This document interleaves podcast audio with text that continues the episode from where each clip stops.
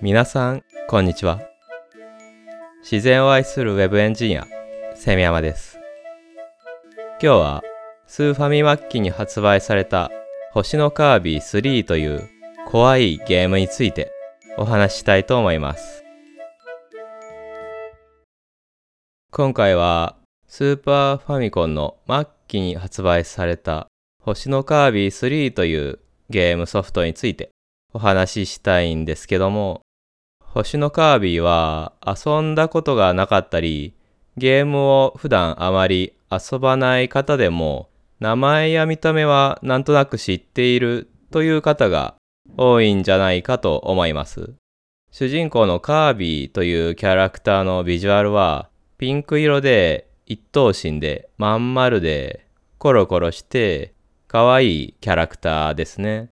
このカービィが登場するゲームソフトが多数発売されてまして、それらの総称が星のカービィシリーズということになります。このカービィシリーズの第1作目であるズバリ星のカービィというゲームソフトが1992年にゲームボーイで発売されてまして、このゲーム、うちの奥さんのバクコが大好きなんですよね。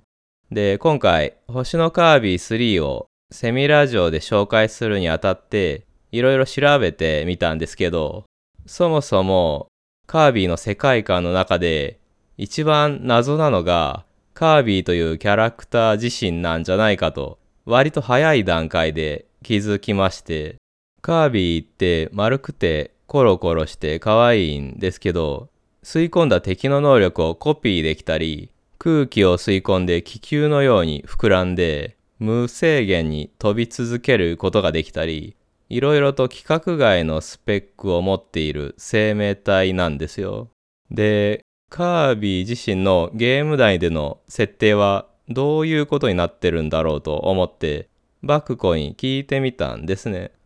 カービィってそもそも何なの？種族とかあるの？というふうに聞いてみたんですけど、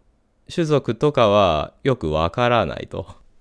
星に乗ってプププランドにやってきたカービィという存在だよって言うんですね。プププランドというのはカービィと仲間たちが暮らしている国のことですね。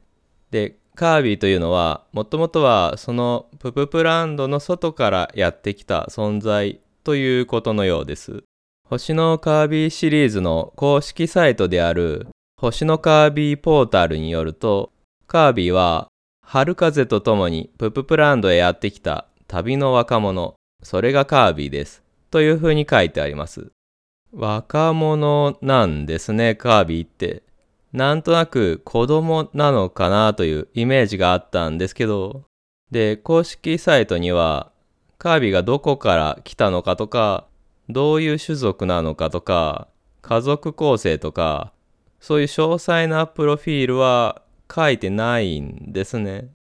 あるいはカービィシリーズのどれかの作品の中でそのあたりのことが語られているのかもしれないんですが少なくとも公式サイトを見た限りはそういう感じなんですよね。そんなカービィなんですけど僕自身がカービィシリーズをどんな風に遊んできたのか少し触れておきたいと思います。カービィの公式サイトによると星のカービィシリーズのゲームソフトは1992年の第1作目から今まで合計37本も出ているそうですごく息長く愛されているシリーズですね。その中でも僕が最初にプレイしたのは1994年に発売したカービィボールというゲームでした。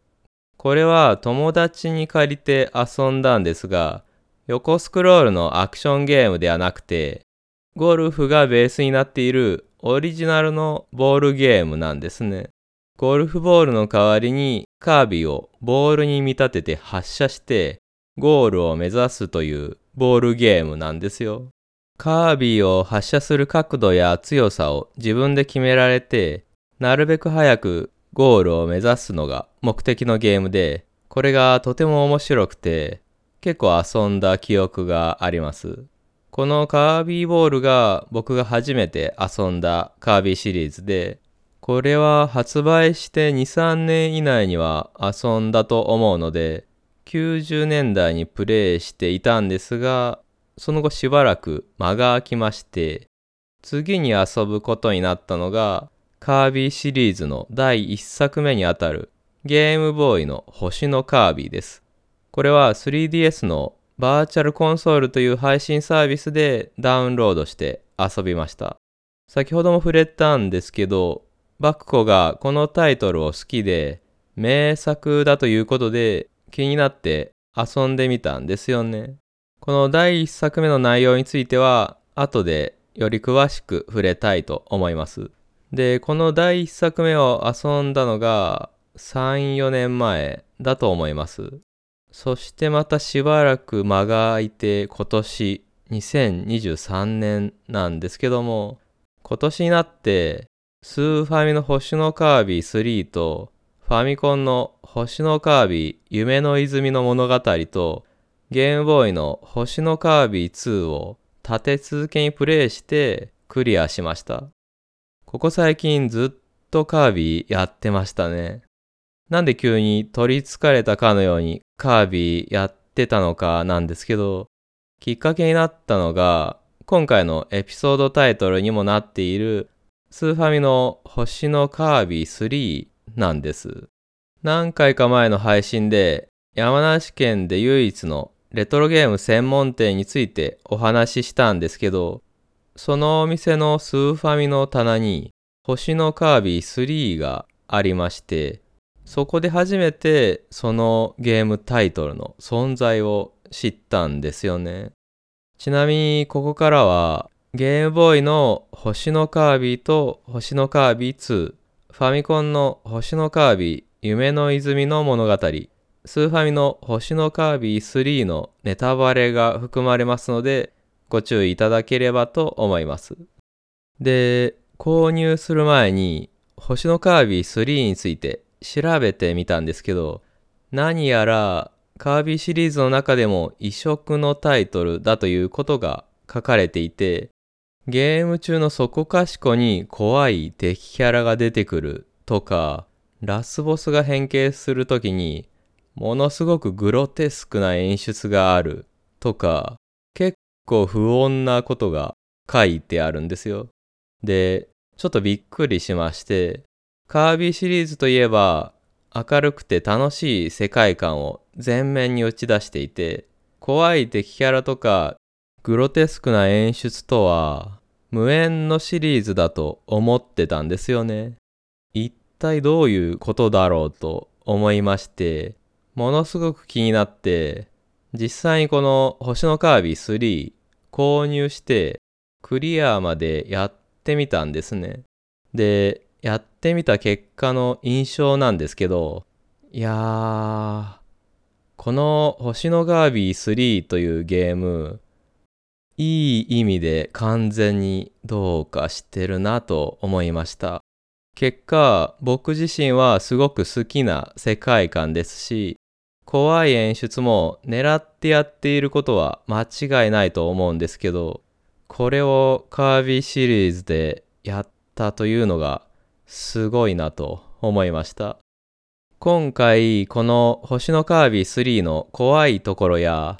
面白いところをいろいろとご紹介していきたいんですけども、星のカービィ3を移植作とするならば、通常のカービィシリーズの作品はどんな感じなのかというのも前置きとしてお話ししておいた方がいいかなと思いますのでまずはカービィシリーズの第1作目から星のカービィ3までの主要なタイトルについてざっくりとご紹介したいと思います。まず先ほどから何度か触れている1992年発売のゲームボーイのソフト星のカービィなんですけども、このソフトがカービィシリーズの記念すべき第1作目です。第1作目ということもあって、後のシリーズでは定番になった要素が、このタイトルではまだなかったりします。その代表としてはカービィのコピー能力ですね。コピー能力は次にご紹介する夢の泉の物語から追加された要素で、カービィが吸い込んだ敵の能力をコピーすることができるんですね。例えば、炎を吐く敵キャラを飲み込むと、カービィも炎を吐けるようになるんですよ。このコピー能力をうまく使うことで、ゲームを有利に進めることができたりします。他にも、炎で氷のブロックを溶かすなどして、特定の能力をコピーした時だけ進めるエリアがあったり、コピー能力が要素として加わることで、ゲームとしての幅が一気に広がったんですね。そのコピー能力がこの第1作目「星のカービィ」にはまだなかったということなんですけどもでも第1作目の時点でカービィの基本的なキャラクターとか世界観のデザインは完成されていてカービィが敵を吸い込んで吐き出すとか空気を吸い込んで膨らんで空を飛べるという基本動作は今も引き継がれているんですよね。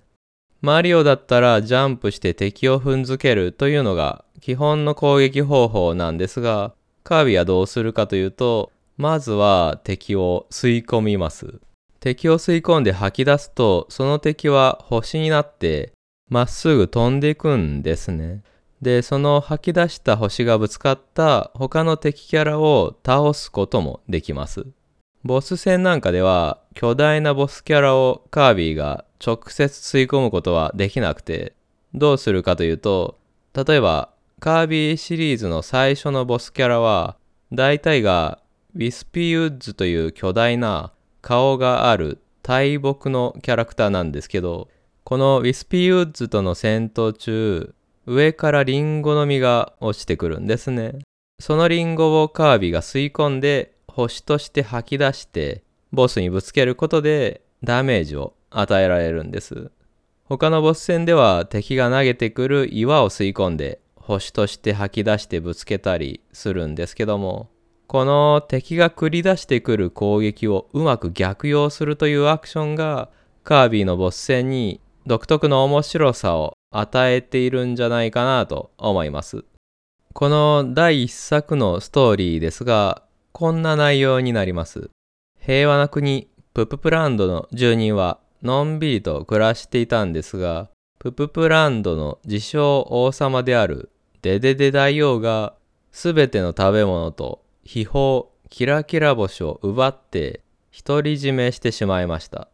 春風とともに現れた勇敢な若者カービィはみんなの食べ物とキラキラ星をデデデ大王から取り返すためデデデ大王のお城に向かうのでした。と、こういうストーリーになっています。シリーズを通してのカービィのライバルであるデデデ大王はこの第1作目から登場していてこのゲームのラスボスでもあります。王様を自称する割に国民から全ての食料を略奪するという結構な暴君なんですがゲーム中のデデデ大王のビジュアルは割と可愛いんですよね。後のシリーズのように頭身も高くなくて、ほぼ二頭身で、ビジュアル的にはペンギンをモチーフにしたキャラクターなんですけど、動きも本当によちよち歩きのペンギンのような可愛らしさがあって、デデデ大王との戦いではラスボス戦なのに思わずにっこりしちゃうんですよね。ゲーム全体の世界観としては本当に明るく楽しく音楽も心地よくて遊んでいて楽しいゲームです。ラスボスもよちよち歩きのデデデ大王なのでこの一作目は本当に怖い要素がほぼないですね。続いてはカービィシリーズの第2作目にあたるファミコンの夢の泉の物語です。これは前作の翌年、1993年に発売されたもので、先ほども触れたんですが、飲み込んだ敵の能力が使えるようになるコピーという要素が加わったことや、ステージの構成も一本道だった前作と違って、ステージ間を移動できたり、合間にミニゲームを楽しめたりと、その後の作品にもつながるいろんな要素が追加されて、大きなボリュームアップが図られました。このソフトはテレビ CM が印象的でしたね。カービィの絵描き歌が流れる CM がキャッチーで、当時すごく遊んでみたかったんですが、当時実家にはゲーム機がスーファミしかなくて、ファミコンはなかったので、リアルタイムで遊ぶことはできなかったんですよね。前作はゲームボーイということで、全身がピンクであるカービィの姿をゲーム中はモノクロでしか見ることができなかったんですが、夢の泉の物語では、ファミコン後期の洗練されたドット絵で、カラーでカービィやププブランドの様子を見ることができます。夢の泉の物語のストーリーですが、こういう感じになります。舞台はおなじみプププランドです。プププランドの住人は毎晩楽しい夢を見ていたんですが、ある日から全く夢が見られなくなってしまいました。プププランドには夢の泉という場所があり、そこにあるスターロッドという杖によってみんながいい夢を見ることができていたんですね。そのスターロッドをデデデ大王がバラバラにして手下たちに配ってしまったためにみんなが夢を見られなくなってしまったんです。カービィは夢を見られなくなってしまった人たちのためそして自分自身のお昼寝タイムのために新しい冒険に出ることになります。前作同様、デデデ大王が悪さをしたのでやっつけに行くという話なんですが、夢を取り戻すというコンセプトが面白いですよね。このゲーム全部で22種類のコピー能力が使えるんですが、これがエフェクトも派手で、能力も面白いものが多くて、本当に遊んでいて楽しいゲームなんですよね。僕のお気に入りのコピー能力は、ソードという能力なんですけど、これは剣を持っているキャラを吸い込むことで使えるようになります。このソードなんですけど、基本的には無表情なカービィが淡々とそれでいてものすごい迫力の斬撃を繰り出すんですよ。ズシャっていう感じのものすごいキレのある居合抜きみたいな斬撃を繰り出すんですよね。そのギャップがすごくて面白いというのもありますし、使っていてものすごく気持ちいいんですよね。メタナイトというカービィのライバルキャラとお互い剣を持って1対1で決着をつけるという熱い展開もあったりします。ちなみにこのメタナイトというキャラクターは普段仮面をつけてるんですけど、この時カービィが戦闘に勝利すると仮面が割れてメタナイトの素顔が見られます。実はその姿はカービィにそっくりなんですよね。カービィと違って真っ黒なんですけど、どうやらカービィとメタナイトは同じ種族らしいということがこのイベントでわかるようになっています。あともう一つ好きなのは UFO というコピー能力ですね。これは文字通りカービィが UFO に変身する能力で、空を自由自在に飛びながら4種類のレーザー攻撃を放つことができるというかなり強いコピー能力です。で、最後のステージではカービィ同様カラーになったデデデ大王と戦うわけですが、実は夢の泉の物語ではデデデ大王を倒した先に真のラスボスが登場します。それはプププランドに現れた悪夢の化身ナイトメアでした。実は夢の泉の物語のデデデ大王は夢の泉に現れたナイトメアを封じ込めるためにスターロッドを持ち出して夢の泉の機能を停止させていたんですね。前作の暴君ぶりから考えると、デデデ大王も随分成長したなぁと思わせる展開なんですけども、で、カービィがスターロッドを元に戻したことにより、結果的に封じ込められていたナイトメアが動き出すことになり、カービィはスターロッドの力を使ってナイトメアと決着をつけることになるわけです。このナイトメアは第1段階は球体のナイトメアパワーオーブ。第2段階はナイトメア・ウィザードという人型の悪魔のような姿のモンスターとしてカービィと戦うことになります。この2段階目のナイトメア・ウィザードは等身の高い人型であることや悪魔のような姿のデザインということでカービィシリーズの中でも異色の敵キャラクターです。それでも怖さの度合いで言うと星のカービィ3ほどではなくカービィシリーズの敵キャラとしては独特だなぁという感じの敵ですね。ここまでがカービィシリーズ第2作目ファミコンの夢の泉の物語でした。続いては1995年発売のゲームボーイソフト星のカービィ2です。この星のカービィ2は主要なキャラクターが今回の本題である3と共通するものが多くて3の直接の原型になった作品と言ってもいいと思います。大きな追加要素として仲間と合体して一緒に戦えるシステムが導入されました。これはリック、カイン、クーという3体の仲間と協力してステージを進めることができるシステムで、それぞれリックはハムスター、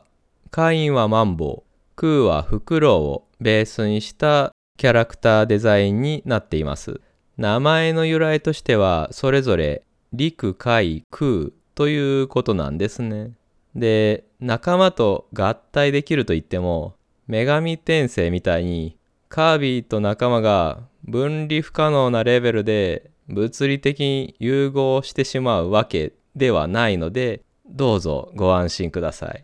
リックと合体する場合は、カービィがリックの背中に乗っかって、クーならクーの足にカービィが掴まれて、そしてカインの場合は、カインの口の中にカービィが収納されて、カービィがマンボウの着ぐるみをかぶってるみたいなビジュアルで合体して一緒に行動ができるわけです。仲間と合体すると何がいいかというと、まずは移動能力が大きく変わるんですよね。マンボウのカインであれば、水の中をスイスイ泳ぐことができて、カービィ単独では押し流されてしまう強い水流にも逆らって泳ぐことができるようになります。フクロウの空であれば、やはり高い飛行能力を持っているので、強い風圧に逆らって飛ぶことができます。これらの仲間の移動能力を使わなければ進むことができないエリアもあるんですよね。あとは攻撃能力ですね。夢の泉の物語と同様に敵を飲み込んでコピーする能力が2にもあるんですが、カービィ単独のコピー能力に加えて仲間と合体することでそのコピー能力を変化させることができるんですよ。例えば、バーニングというコピー能力はカービィ単独で使うと、カービィ自身が火の玉のようになって横一直線に突進するんですが、このバーニングを持った状態でマンボウのカインと合体すると、カインが口から火を吹けるようになるんですね。また、バーニングを持った状態でフクロウのクーと合体すれば、クーが火の鳥のように燃え盛る鳥になって敵に突撃することができるようになります。コピー能力と仲間を組み合わせることによって大きく行動のバリエーションが広がったのが2なんですね。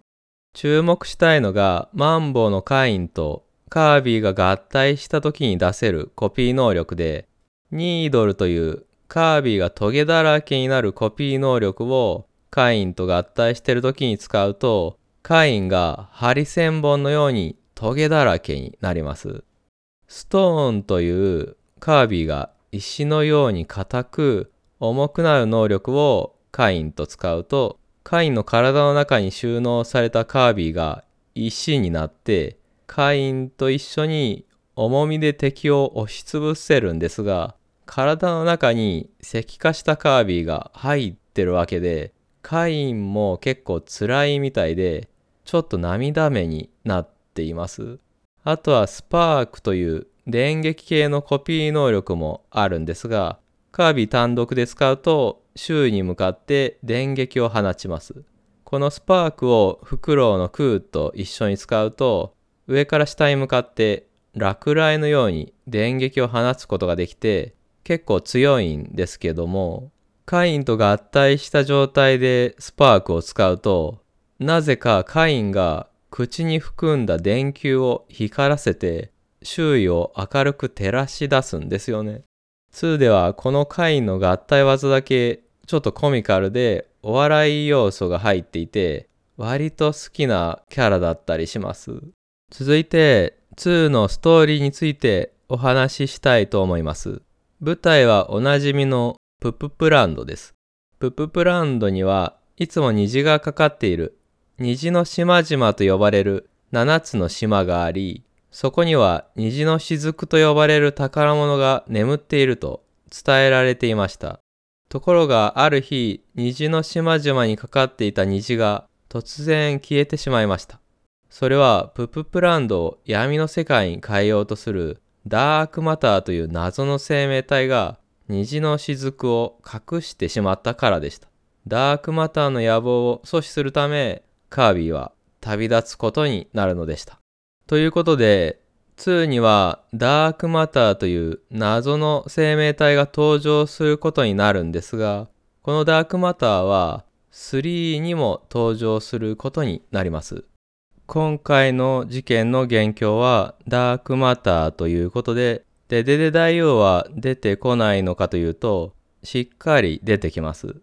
ただ、今回のデデデ大王は、前作までと様子が違っていて、見た目や攻撃パターンはいつも通りなんですが、目をつむりながら攻撃してくるんですよ。これどういうことかというと、ダークマターに意識を乗っ取られて、操り人形にされてるんですね。多分なんですけど、ゲーム的にはデデデ大王が出てこないと盛り上がらないので、登場させてカービィと戦わせたい。でも、前作である夢の泉の物語で、デデデ大王は実はそんなに悪いやつじゃなかったという設定が一つ加わったので、何か理由付けをしないとカービィと戦わせることができないという判断でじゃあダークマターに体を操られているという設定にしようという流れだったんじゃないかなと思います。で、黒幕はダークマターということは最初から明かされているわけなんですが、このゲーム普通に進めるとその操られたデデデ大王を倒した時点でエンディングを迎えるんですよ。ただ実はそれバッドエンドなんですね。真のラスボスであるダークマターと決着をつけるにはいろんなステージに隠された虹の雫を全部集める必要があるんです。全部で7つあるんですけどもこの虹の雫集めが結構難易度が高いんですよね。いろんなコピー能力や仲間の能力を何段階も手順を踏みながら使っていかないといけなくて完全に自力で全部集められた人はあまり多くないんじゃないかなと思います。僕は今回攻略サイトを見て集めたんですけど、それでも結構大変でしたね。で、その虹のかけらを全部集めた状態で、ダークマターに操られたデデデ大王を倒すと、真のラスボスであるダークマターとの決戦になります。ダークマターは第1段階は人型の剣士のような姿の魔物なんですが第2段階では真っ黒でまん丸で一つ目で体の周囲に花びらのような器官がついた生命体の姿になりますこのダークマターを倒すと虹の島々に元通り虹が戻ってプププランドに平和が訪れるわけですここまでがゲームボーイソフト星のカービィ2です。ダークマターというプププランドを闇の世界にするという恐ろしい目的を持った生命体が登場したわけですが、ビジュアル的にはそこまで怖いという感じはなくて、むしろ花びらのような器官がついていて、可愛らしい感じもあるんですよね。なので、3の原型である2も全然怖いゲームという感じはしないんですよね。ということで、ここからはいよいよ今回のテーマである星のカービィ3の概要やストーリー、そして星のカービィ3の怖いところ、注目したいポイントについてお話ししたいと思います。この星のカービィ3なんですけど、スーファミの末期にあたる1998年に発売されたソフトで、このカービィ3が1998年の3月に発売。そして1998年の4月にはカプコンのロックマンフォルテが発売され、これをもってスーファミのパッケージソフトは販売を終了することになりました。書き換え用の任天堂パワー関連のソフトはまだ2000年代まで発売してたんですけども、この頃、任天堂は当時の次世代機である任天堂64に力を入れてまして、スーファミソフトのテレビ CM を一切打たないという方針をとっていました。なので、この星のカービィ3の認知度はとても低くて、販売本数もリメイクを除いたカービィのアクションゲームシリーズの中では一番低い36万本だったそうです。このテレビ CM が打たれない、あまり大々的に告知がされないということを制作された方々もよく分かっていたんだろうという気がします。なぜかというと、このカービィ3はそういう状況でもなければチェックを通らなかったんじゃないかと思われるような際どい表現が多々見受けられるからなんですね。後で詳しくお話ししようかと思います。続いて、星のカービィ3のストーリーをご紹介したいと思います。ゲームの説明書に書いてある文章を引用してみますね。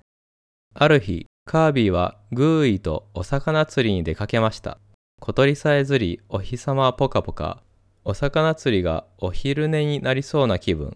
カービィたちがのんきに過ごしているその頃、ポップスターに向かって真っ黒な雲のような物体が大接近してきました。真っ黒な雲は上空で止まり、小さな雲を吐き出しました。小さな雲は至るところに散らばっていきます。慌てたカービィのもとへクーがやってきました。ポップスターが大変だ。飛び散った小さな雲はデデデ大王とその仲間たちに乗り移り、彼らを操り始めたのです。邪悪な雲を追い払い、みんなを、ポップスターを救うため、カービィは仲間を連れて真っ黒な雲に立ち向かっていきました。さあ、彼らはポップスターを救うことができるのでしょうか？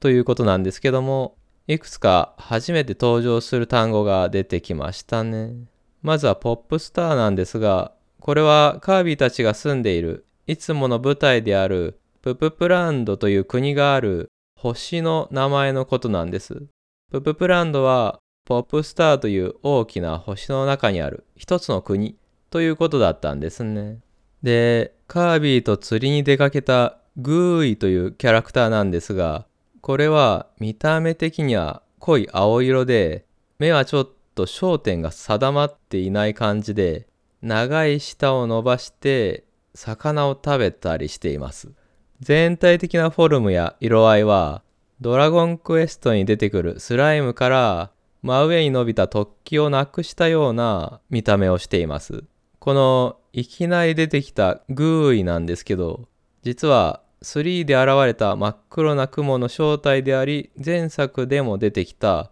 ダークマターという種族の一員なんですね。なんですけど、このグーイはダークマターなんですが悪い心は持っていないということでカービィに味方をしてくれるんですね。このグーイはゲーム中いつでもカービィの体力を消費して呼び出すことができます。呼び出すと勝手に動いて敵を攻撃してくれるいいやつなんですけど結構好き勝手動くのでゲーム内における不確定要素になるので僕はあまり使えませんでした。で、一度呼び出したグーイを消すこともできるんですけど、どうするかというと、カービィがグーイを飲み込むと、カービィの体力が回復して、グーイがいなくなるんですね。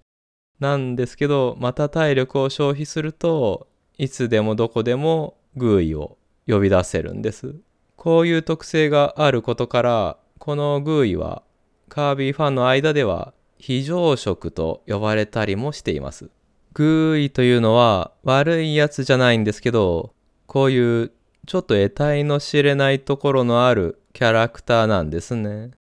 ここからはグーイ以外の星のカービィ3の怖いところをいろいろとご紹介していきたいと思います。どういう順番でお話ししようかと考えたんですが、僕がゲームを進めていく中で、ぎょっとしたり、引っかかりを感じた順番にお話ししたいと思います。まずは仲間についてですね。グーイという常に呼び出せる3オリジナルの仲間以外にも2から続投しているリック、カイン、クーの3体は引き続き一緒に旅をすることができます。他にもこの3で初めて登場する仲間がいまして、それは巨大な三毛猫のナゴ、メスのメンダコのチュチュ、小鳥のピッチの3体です。全部で6体の合体可能な仲間がいるんですね。で、2と同様、コピー技と組み合わせることでいろんな合体技を繰り出せるわけなんですけど、いくつかの合体技がちょっと様子がおかしいんですよね。3にはクリーンというコピー技がありまして、これはほうきを持った敵を吸い込むことで使うことができるんですが、カービィ単体で使った場合は、地面をさっさっとほうきで吐いて、その風圧やほうきで敵を攻撃することができます。このクリーンをフクロウのクーと合体して使った時の様子がちょっとおかしくて、羽ぼうきのようになったフクロウのクーを無の表情をしたカービィが敵に対して叩きつけるんですよ。敵に叩きつけられたクーはちょっとびっくりしたような表情をしてるんですけど、カービィの方はピクリとも表情を変えずに、これが僕の日常です。みたいな顔をしてるんですよ。これが最初に、え？って思ったポイントですね。仲間に対してその扱いひどくない？と思ったんですけど、あと、巨大な三毛猫のナゴとの合体技が結構絵面がすごいのが多いんですよね。まず、ナゴと合体すると、ナゴがカービィをボール状にしてゴロゴロ転がしながら歩くんです。これが基本の移動方法なんですよね。さらに合体技のストーンだと石になったカービィをナゴが地面に叩きつけたり、クリーンだと平らになったカービィをナゴが雑巾がけのように床にこすりつけながら移動します。割とカービィを道具のように扱いますし、カービィも別にそれで支障はないみたいなんですけど、絵面的には結構ヤバめなんですよね。あと、これは言葉で言うとちょっと伝わりづらいかもしれないんですが、ナゴとカービィによるニードルのビジュアルは結構すごいです。ナゴに持ち上げられたカービィの顔面からピンク色の針がビュンビュン前方に飛んでいくというかなりヤバめな見た目の技なんですけども、もはや顔のパーツが見えなくなったピンク色の球体と化したカービィからピンク色の針が無数に生成されて発射されてくんですよ。すごいなと思いました。あと仲間関連でもう一つあってこのゲーム一つのフロアに複数の仲間が集まっていて好きな仲間と合体して一緒に連れて行けるんですけど、誰か一体の仲間を選んで合体すると、他の仲間がすごく嫌そうなリアクションするんですよ。メンダコのチュチュはすごく憂いのある寂しげな表情をしますし、涙ぐんじゃうキャラもいますし、三毛猫のナゴなんかは、俺を選ばずにそいつを選ぶとか、ないわ。と言わんばかりの親の敵でも見るような表情をするんですよね。いや、チームで一丸となってブプブランドの危機を救おうよって思うんですけど、どの仲間も承認欲求が強すぎて、自分が選ばれなかったことに対して過剰に反応してくるんですよ。プレイヤーの選択をそんなに強烈に否定してこなくてもいいんじゃないかと思うんですけど、カービィ3の仲間はみんなそういうメンタルなんですよね。続いて注目したいのは敵キャラですね。いろいろ気になる敵キャラがいるんですが、マリエルという真っ黒い雲みたいな敵キャラがいまして、こいつは近づかない限りはじっとしてるんですが、一定の距離まで近づいた瞬間、長い足をわさわさわさと動かしてカービィに猛突進してきます。このキャラは特に昆虫系が苦手な方はかなり生理的嫌悪感を覚えるキャラじゃないかと思います。僕は昆虫はそんなに苦手な方ではないんですが、このマリエルの動きを見たときはちょっと引きましたね。それぐらい生々しい嫌な感じの動きなんですよね。あとですね、アポロという敵キャラもいまして、これが明治のアポロチョコに見た目がそっくりなんですよね。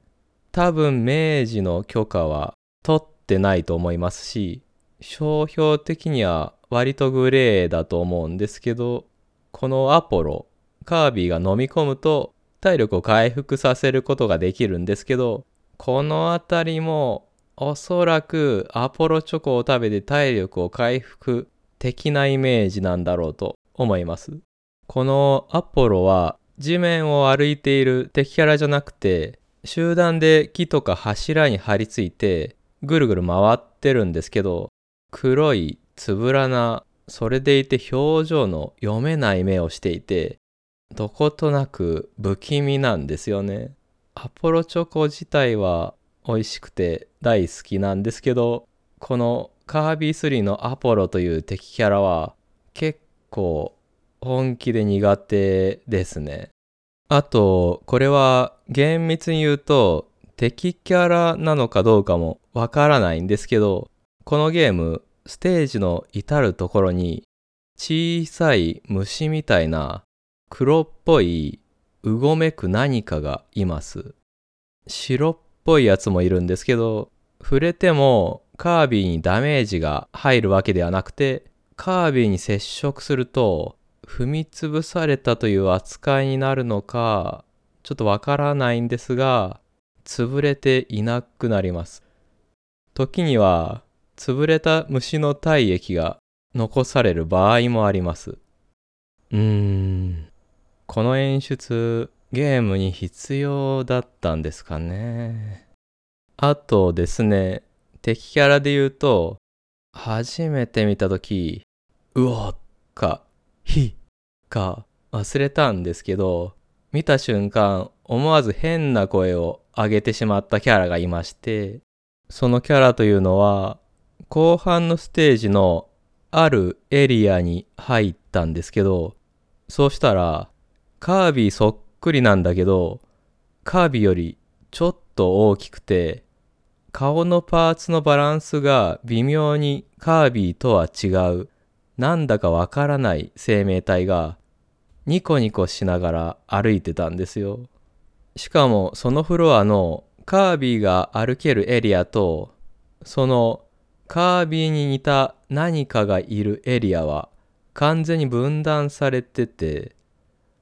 その謎の生命体は細長い部屋に閉じ込められてニコニコしながら端から端まで行ったり来たりしてるんですよ。怖いんですよね。カービィのようでカービィでない、その見た目も何とも言えず薄気味悪いですし、密閉された部屋に閉じ込められてるのに、ずっとニコニコしてますから、このキャラはまた別のステージには複数に仕切られた小部屋のそれぞれにそのカービィに似た何かが閉じ込められて、みんなニコニコしてるという場所もあって、こちらも本当に怖いなと思いました。一応この敵キャラにはバタモンという名前がついてるようです。偽物を意味するバッタモンという言葉が由来みたいです。あとはボスキャラについてですね。2ではダークマターに体を乗っ取られて意識を失った状態でカービィに攻撃を仕掛けてきたデデデ大王だったんですが3でも体を乗っ取られて最終ステージでカービィと戦うことになります。ここまでは一緒なんですがデデデ大王の様子が2より一段とおかしいんですね。第1段階までは2のデデデと同じような動きをしてるんですが、第2段階のデデデは行動パターンが一変します。今回はデデデ大王の体のより深くにダークマターが入り込んでいるようで、デデデ大王の体の形が大きく変形するようになってるんですね。デデデ大王のお腹がパックリと開いてそのパックリと開いたお腹に鋭い牙がびっしりと並んでカービィに噛みついてきたりパックリと開いたデデデのお腹からダークマターの顔が覗いて闇のエネルギー弾でカービィに攻撃してきたりするんですよね。かなりグロかったです。バクコが少し離れたところからデデデ大王との戦いの様子を見てたんですけど、結構怖がってましたね。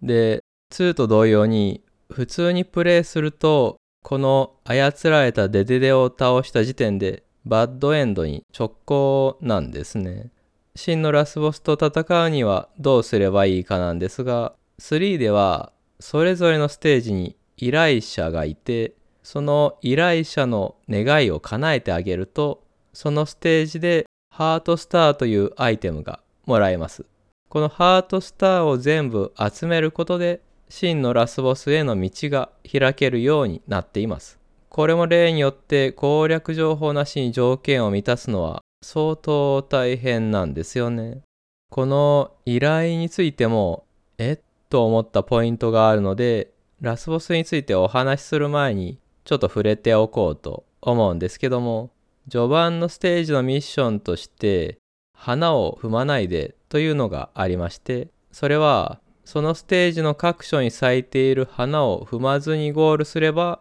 条件を満たせてハートスターをもらえるんですよ。そこまではいいんですけど、なんとその逆のミッションもあるんですよ。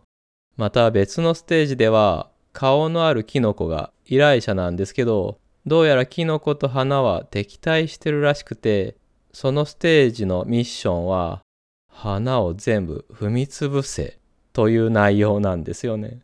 花といっても全部顔があって、意志らしきものも感じるんですよ。でも一つ残らず踏みつぶさないといけないんですよね。最後の一輪をカービィが踏みつぶしたと同時に、テレレレみたいな成功を意味する効果音が流れるんですけど、ゲームとはいえ、